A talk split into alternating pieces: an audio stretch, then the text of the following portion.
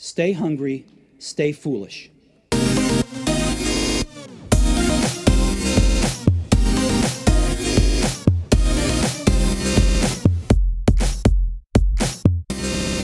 Most of us are trying to clean up a bit for January or stick to new habits. A growing epidemic in our society is chronic stress and obesity, which is why I've asked our previous guest, Matt Lovell, to share some achievable tips with us to adapt into our lives. Matt is an expert in corporate wellness. He is a performance and health nutritionist and he develops top health and nutrition products via his site aminoman.com. His clients have included England Rugby, Man City, and currently Reading and Bournemouth football clubs. Welcome to the show, Matt Lovell. Hi, Aidan. Thanks, mate. Thanks for having me back on. It's great to have you back on. I've been following your blog very closely over the last while, particularly after Christmas.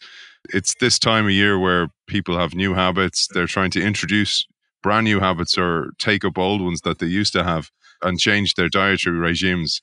And you remind us in one of your recent blogs that there's a saying, the brain always wins. And I thought we might start with that. Yes, an interesting one, this, because essentially our behavior is reinforced by what the brain will perceive as a reward based activities.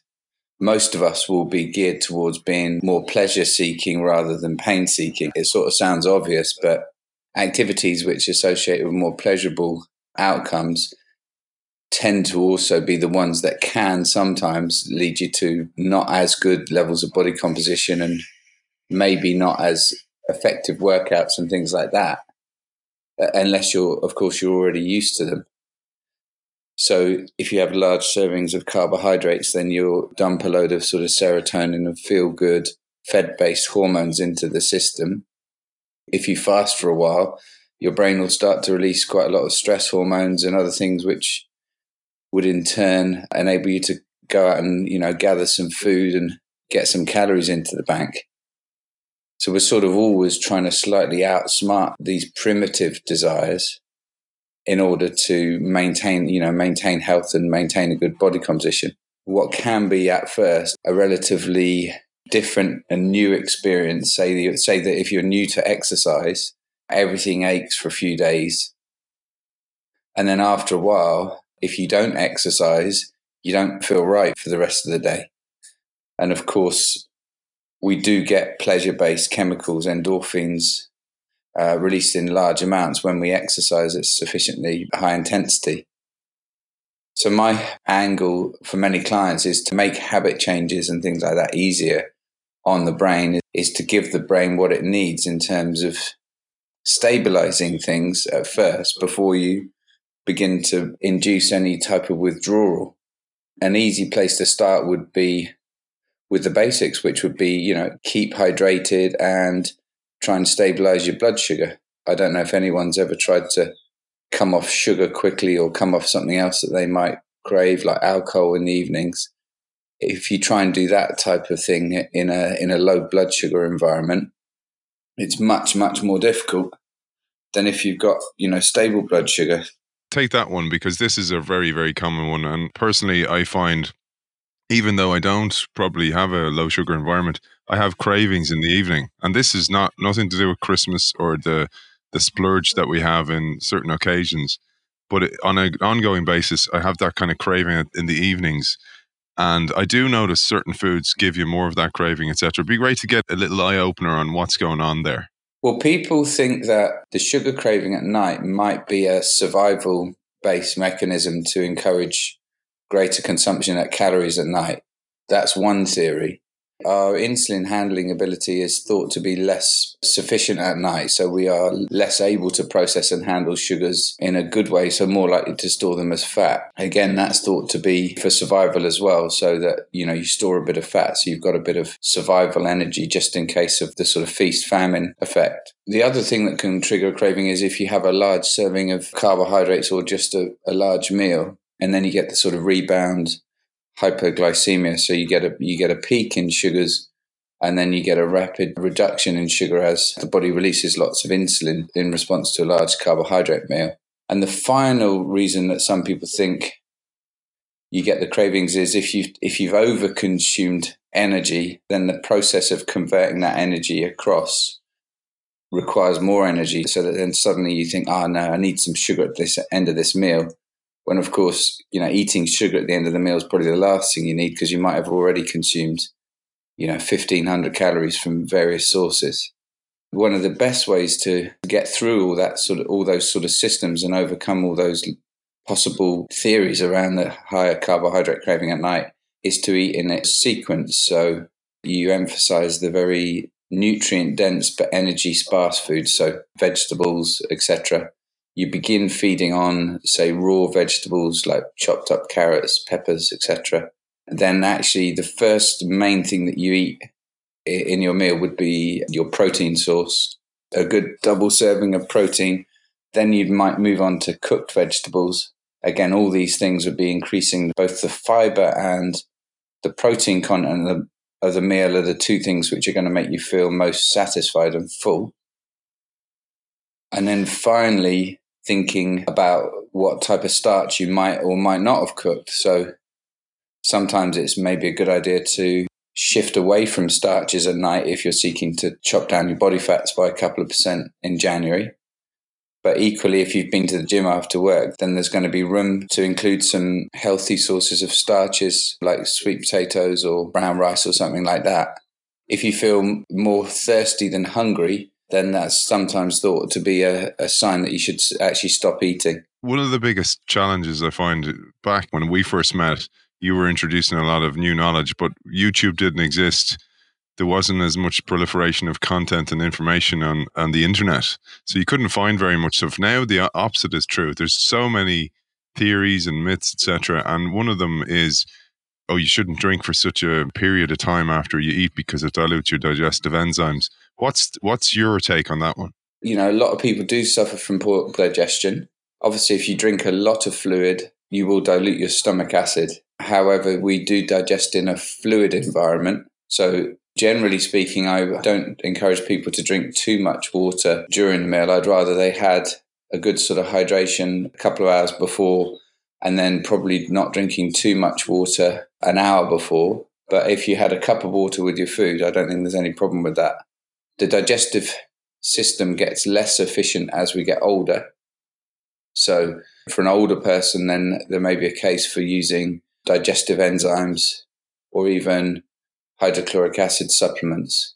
A lot of people, the, the, main reason they don't digest properly is they just eat too fast. They're not chewing their food sufficiently or taking enough time over their meals. Particularly in the West, we do that quite a bit. We scoff down our food. It's not an event in itself, it's usually consumed during watching TV or during another event or sitting at the desk and work. Yeah, exactly. And that uh, the mindful eating or whatever you whatever you want to call it, you know, there's there's an increasing body of research saying actually just chewing your food has a favor- favorable effect on maintaining a normal weight.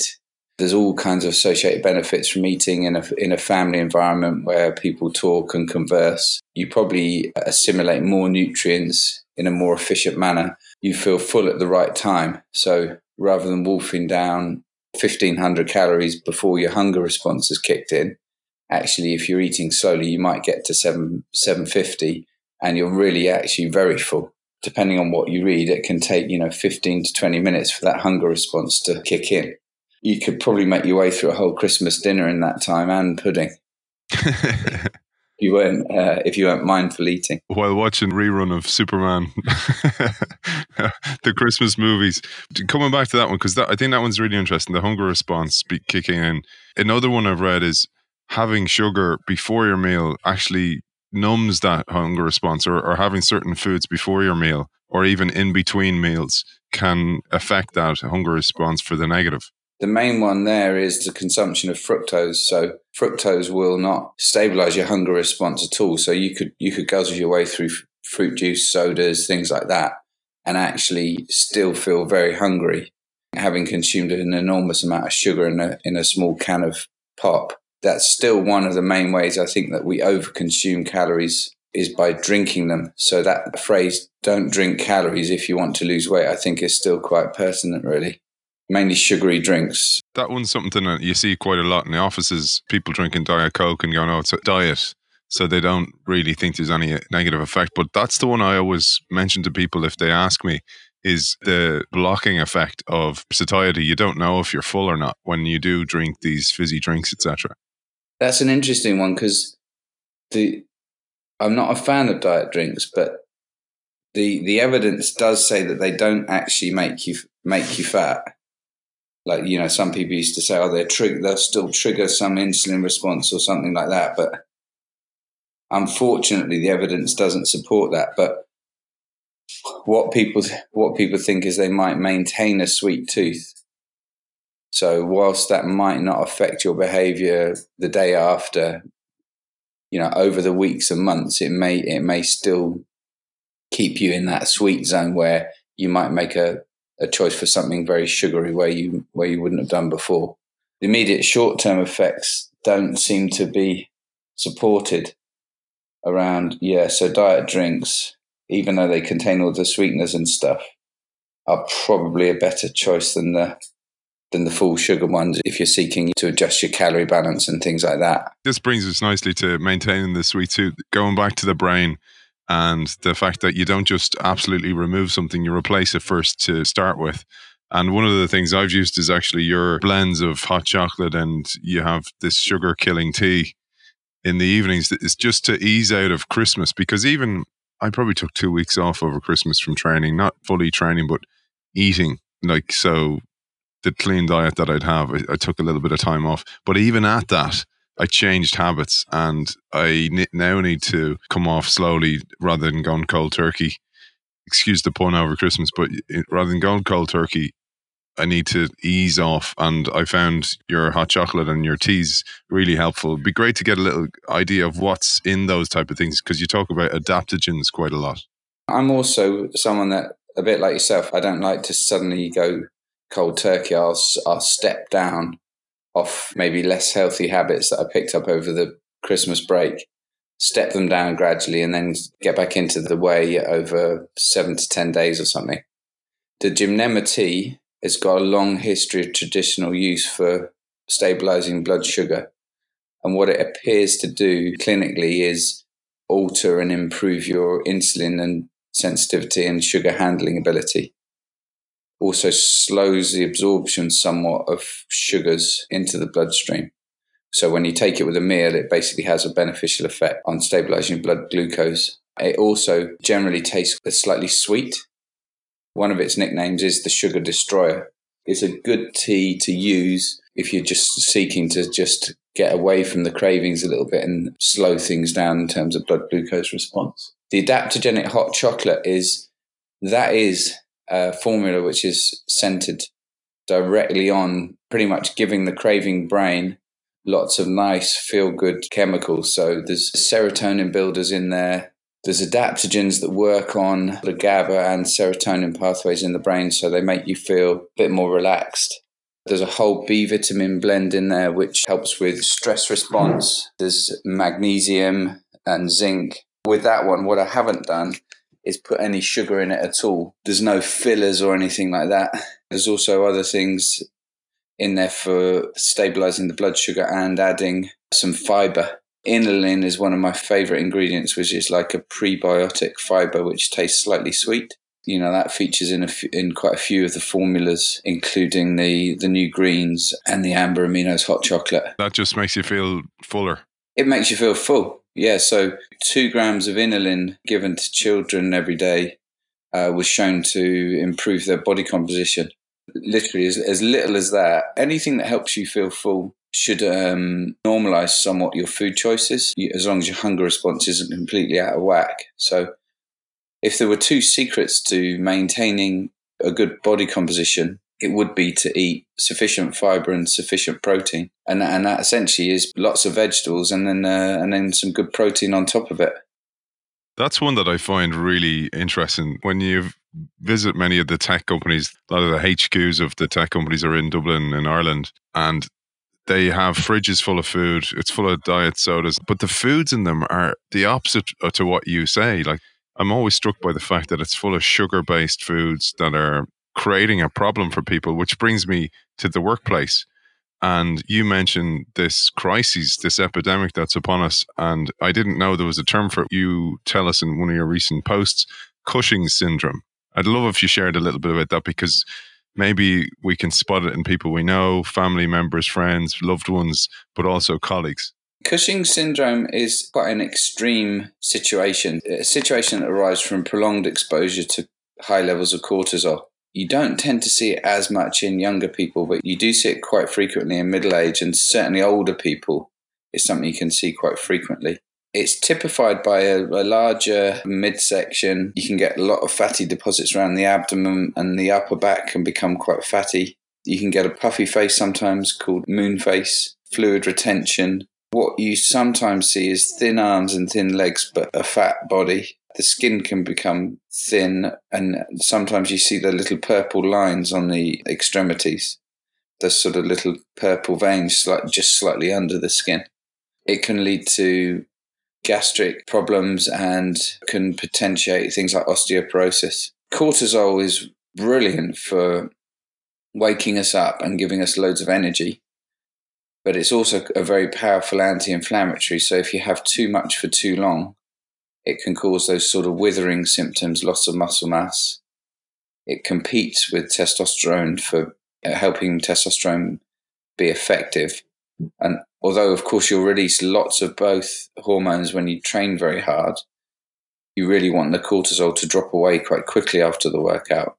It all ties back into how much real or perceived stress that you're under in your life, in your work, in training, from your diet, to how much cortisol you're producing in response to different types of stress that overexposure, you say, is actually an epidemic at the moment. And we see it quite a bit where people stressed in the workplace, stressed about their job, stressed about how they look in society through social media, or even family stress, making lunches for the kids, getting the kids to school, wondering, like we were talking before the show, am I giving my kids too much tech? Am I giving them too little? Am I being too soft on them? All these things add up and create cortisol. And it's the constant living in this, which is the real threat for humanity. I agree, and I think you know that's one of the reasons why this this massive rise in mindful techniques in urban areas. There's a huge rise in thing practices like yoga and things like that. All of those things are you know obviously centered around managing your your stress resistance better. It takes some practice. You know, stress management is something that you know people have to learn, reinforce, practice. As you said, it comes from lots of different places. You know, the body's stress response can't distinguish between stress from the kids, marital stress, road rage, stress in the workplace, or even stress that you might be placing on yourself by, you know, working out inefficiently or for too long. That last one's actually one I suffered from when I reignited my health and fitness about two years ago. On top of a rather stressful job, I started adding in training. And what I found was my visceral fat levels went up and the person who was basically measuring my fat levels was like, the training has actually added, it's become a new stress rather than a replacement or a help in all this. So you're going to have to change something else in your life, not just add on training. 100% agrees on that. It's also choosing the right style of training that you both enjoy and doesn't induce too much of a physical load on top of everything else. Generally, you can either train moderately intensively for a medium amount of time or a high intensity for a short amount of time.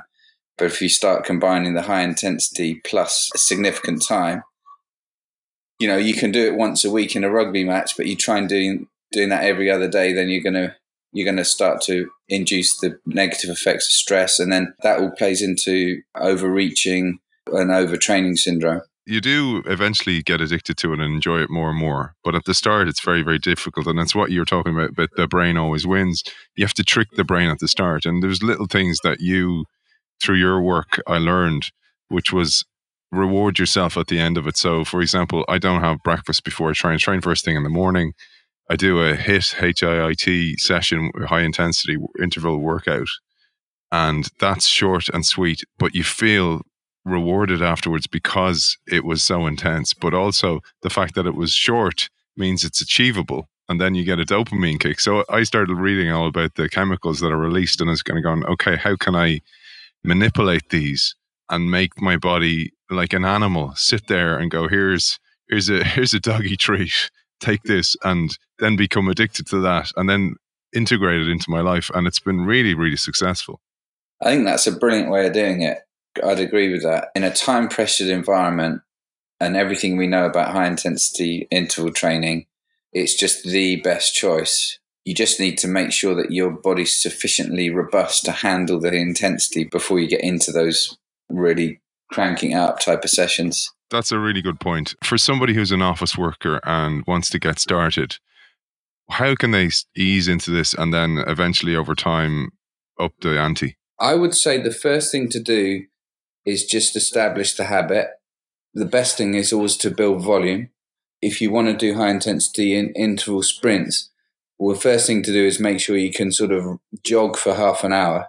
You're getting the tissue used to impact, you know, and if you're really from a, a poor level of fitness, you'd start by, yeah, just getting used to walking, possibly on a little bit of an incline to increase the intensity slightly, but build the rhythm and the habit so that, you know, you're in the gym three times a week at a set time, having had, you know, a cup of coffee, some water, whatever you normally do as part of your normal morning routine. After probably as little as a week to 10 days, you'll be able to start increasing the load. And I would say the first thing to do would be to look for what might be called aerobic interval training. So just go faster for a minute, slower for a minute before you start thinking about the, the super high sprints, which go beyond the upper part of your aerobic capacity. And then you would experiment with the work to rest ratio. So you might start with a one work to three rest. So if you if you're running a bit faster for 30 seconds, you'd walk a bit slower for 90, and then you can go one to two. So work for 30, rest for 60, and then actually when you get sufficiently uh, used to it, you can just go for a one to one. On a one to one, the intensity of your intervals will drop off after the third one. You certainly won't be able to maintain the intensity that you did on the first couple across, say, 10 or even 20 intervals. But if you're doing a 30 second on, 30 off with a six minute warm up, you can be in and out of the gym in 16 minutes, having done 10 intervals. And, you know, you will get a training effect from that. And you will get a favorable effect on your body composition from just doing that 15 minute session three times a week. You know, and then if you've got more time, you can extend that workout, maybe do a little bit longer, maybe go up to 20 minutes. But if you're working high intensity intervals properly, I'd say it's pretty much impossible to do more than 20, 25 minutes. You can do aerobic intervals for 45 minutes or even an hour, but the intensity will be lower. It's still worth doing. But for that real high intensity stuff, yeah, you'll be you'll be done and dusted quite quickly because the body just can't maintain the, that energy output any longer than that. The hard bit is going to the gym. I don't understand when they go that they don't work hard. And as you say, some movement is better than none.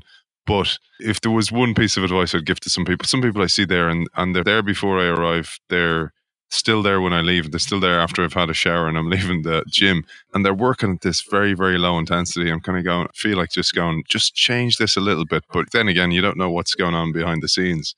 But to bring it back to the brain and stress, etc., Matt, because this is where the brain and training are so interlinked is the workplace and you talk about amygdala hijacks in the workplace and be great to firstly get a understanding of what's going on there and then how the training can help ease that and change that over time. The amygdala is part of the limbic system, so it's the primitive brain, reptilian brain, whatever whatever you want to call it. It's there for survival. So what you don't want is a snake dropping out of the tree and then your conscious, logical thinking brain is going, Oh, what should I do about this? It's a snake. What you actually want is the animal brain to kick in and grab that snake by the neck and snap the snake in half, kind of thing. So that's the amygdala hijack. That's what it's there for. It bypasses the conscious thought pattern and it just kicks in the stress response. You know, it's brilliant for that reason. However, if you've just been, you know, downgraded on your business class flights, that's the same system that gets you in a shouting match with the staff and then you, you know, you end up being arrested in the airport kind of thing. Or someone cuts you up on a commute in the car and you chase them down the back streets and you know end up getting in an altercation and then and then get arrested. So it's the same system that can get you in that kind of trouble. What's been shown is the more sort of higher function, higher consciousness thinking you can do, and the more brain type of building exercises around the sort of hypothalamus and hippocampus, two areas of the brain which respond to positive type behaviors, you know, language learning, new skills, goal setting, all that sort of stuff. When those systems are fairly developed, and also mindful techniques, yoga, you're better able at overriding the fear response. The same amygdala hijack can happen if you're worried about a, a presentation or a meeting that's coming up you know, at work or just normal stuff day to day that can induce an overly aggressive stress response, which isn't suitable or reasonable to the situation that you're presented with in. That's actually one of the main reasons I was asking you on the innovation show is that because if you're in this state of mind, the amygdala hijack state, you don't have your best self available to yourself. So you can't think outside the box. You can't connect ideas or have a meaningful meeting with people to come up with solutions for challenges within your business because you're stuck in this fight, flight, or freeze response. It negates logical or creative thinking, but it's very good for fighting or running away. Which is a response that you can choose as well when it comes to innovation. But uh, last one, Matt, is stress and inflammation because many people have aches and pains and they tend to go for the painkiller over the vitamin. And I thought that it'd be great to shine a light on what's causing this as well, because often people look to the symptom and they go, oh, I have elbow pain. I'll get some anti inflammatory cream for my elbow. And they don't look at the source of that. And it can be a lot of times stress and going back to cortisol as well. This is one of the major reasons for this kind of pain, back pain, neck pain, whatever it may be in the workplace is cortisol. So the first thing to say about that is that the immediate effect of cortisol would be to lower inflammation. And that's why you get sometimes get given like hydrocortisone injections in injury sites or even for inflammatory bowel disease and things like that. So it does help in the acute phase of an injury. But the problem lies with the chronic exp- overexposure, so the long term exposure to cortisol, because if you have too much for too long, you have an anti inflammatory effect, but you have no ability to rebuild the tissue. So you, have got no inflammation, but then you've got no anabolic response, so the, the injury won't improve. That would be the case if someone was taking hydrocortisone tablets for an inflammatory bowel disease. You know, sometimes what can happen is the bowel then just becomes dysfunctional and just disintegrates. There's no ability for it to build back up. But of course, you have to take them in the initial instance because that can be a deadly situation if you don't get rid of the inflammation. That chronic uh, overexposure to stress would basically inhibiting the healing response. There's lots of an- anecdotal sort of feedback where people that are stressed, they can't progress as well in the gym. The strength gains might not be as quick or as good. If they're stretching to increase the flexibility, then that chronic exposure to stress won't be helping the flexibility gains. And sometimes, although there may be other reasons for this, this can be why you see on holiday that suddenly your nails are growing faster and things like that. But that can also be because you're getting lots of vitamin D and, and things like that. It's more of a moderation of the cortisol response to allow inflammation to carry out its beneficial healing effects. In terms of inflammation and stress, inflammation is another stressor on the body. So if you can lower inflammation by eating loads of omega 3 fats, loads of phytochemicals, loads of color rich pigment based foods, then you bring down the inflammation, you lower the stress, then you can carry out a normal process of rebuilding.